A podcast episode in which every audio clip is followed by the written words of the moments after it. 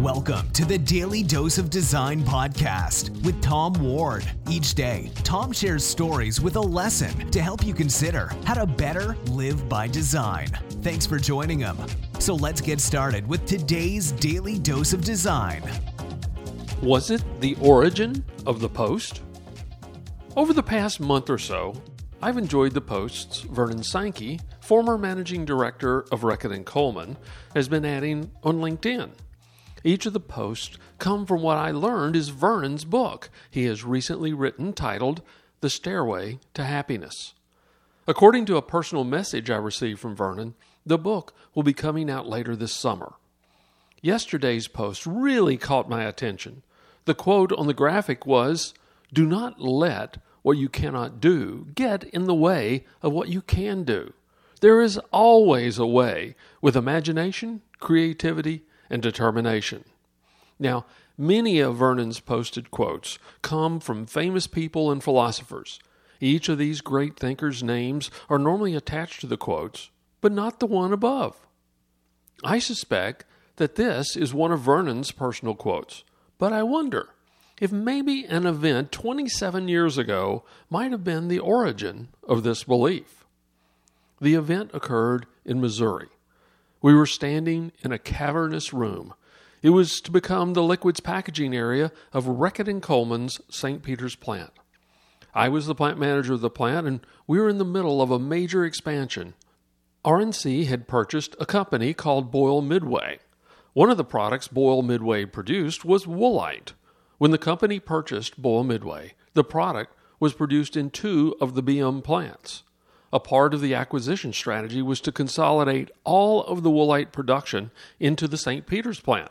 We were standing exactly where the woolite liquid line would operate. Standing in this room that was probably 50,000 square feet, you could hear your voice echoing because there were only two machines, still on pallets, of the eight machines that would become the woolite packaging line. None of the other 70 automatic machines for the other six lines that would fill the room with product manufacturing were in the room either. It was just a huge, almost empty room. I remember the look on Vernon's face when I informed him that we would be starting up the Woolite line on May 1st. He looked befuddled. Wait a minute, he said. Today is April 3rd. You have about a month to begin production. You only have two of the machines present in the plant, no conveyors yet, no control wiring started, and the automatic guided vehicle guide wires haven't been installed yet. Am I correct? I looked back at him and said, Yes, sir. About that time, Bill Carpenter, the new U.S. Division president, grabbed Vernon's shoulder and with a huge smile on his face said, Vernon, I don't know about you, but I'm not betting against them. Bill's comment came from what he had observed already the fragrance packaging area, where stick ups, magic mushrooms, and crystal air production occurred, had already been relocated. Each of the lines was in full operation, with no inventory or startup issues when the equipment was relocated from the old area of the plant to the new location. During the relocation, our plant team had also increased the automation of the stick ups line. When I say the plant team, I truly meant the plant team. Our electricians were running all of the control wiring while supervising temporary electricians to troubleshoot any operating issues on lines producing the products.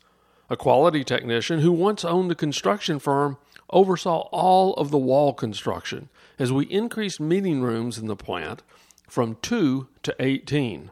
Our budget didn't allow us to renovate the plant using a typical approach, but we were determined to get the plant done on time and under budget. We had to use our imagination and creativity and find different ways to manage the project. Oh, by the way, the Woolite Liquids packaging line started up on May 1st.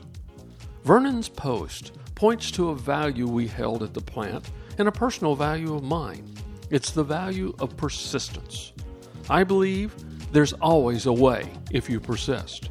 Knowing what you truly value and developing them into your personal guiding principles is a part of living by design.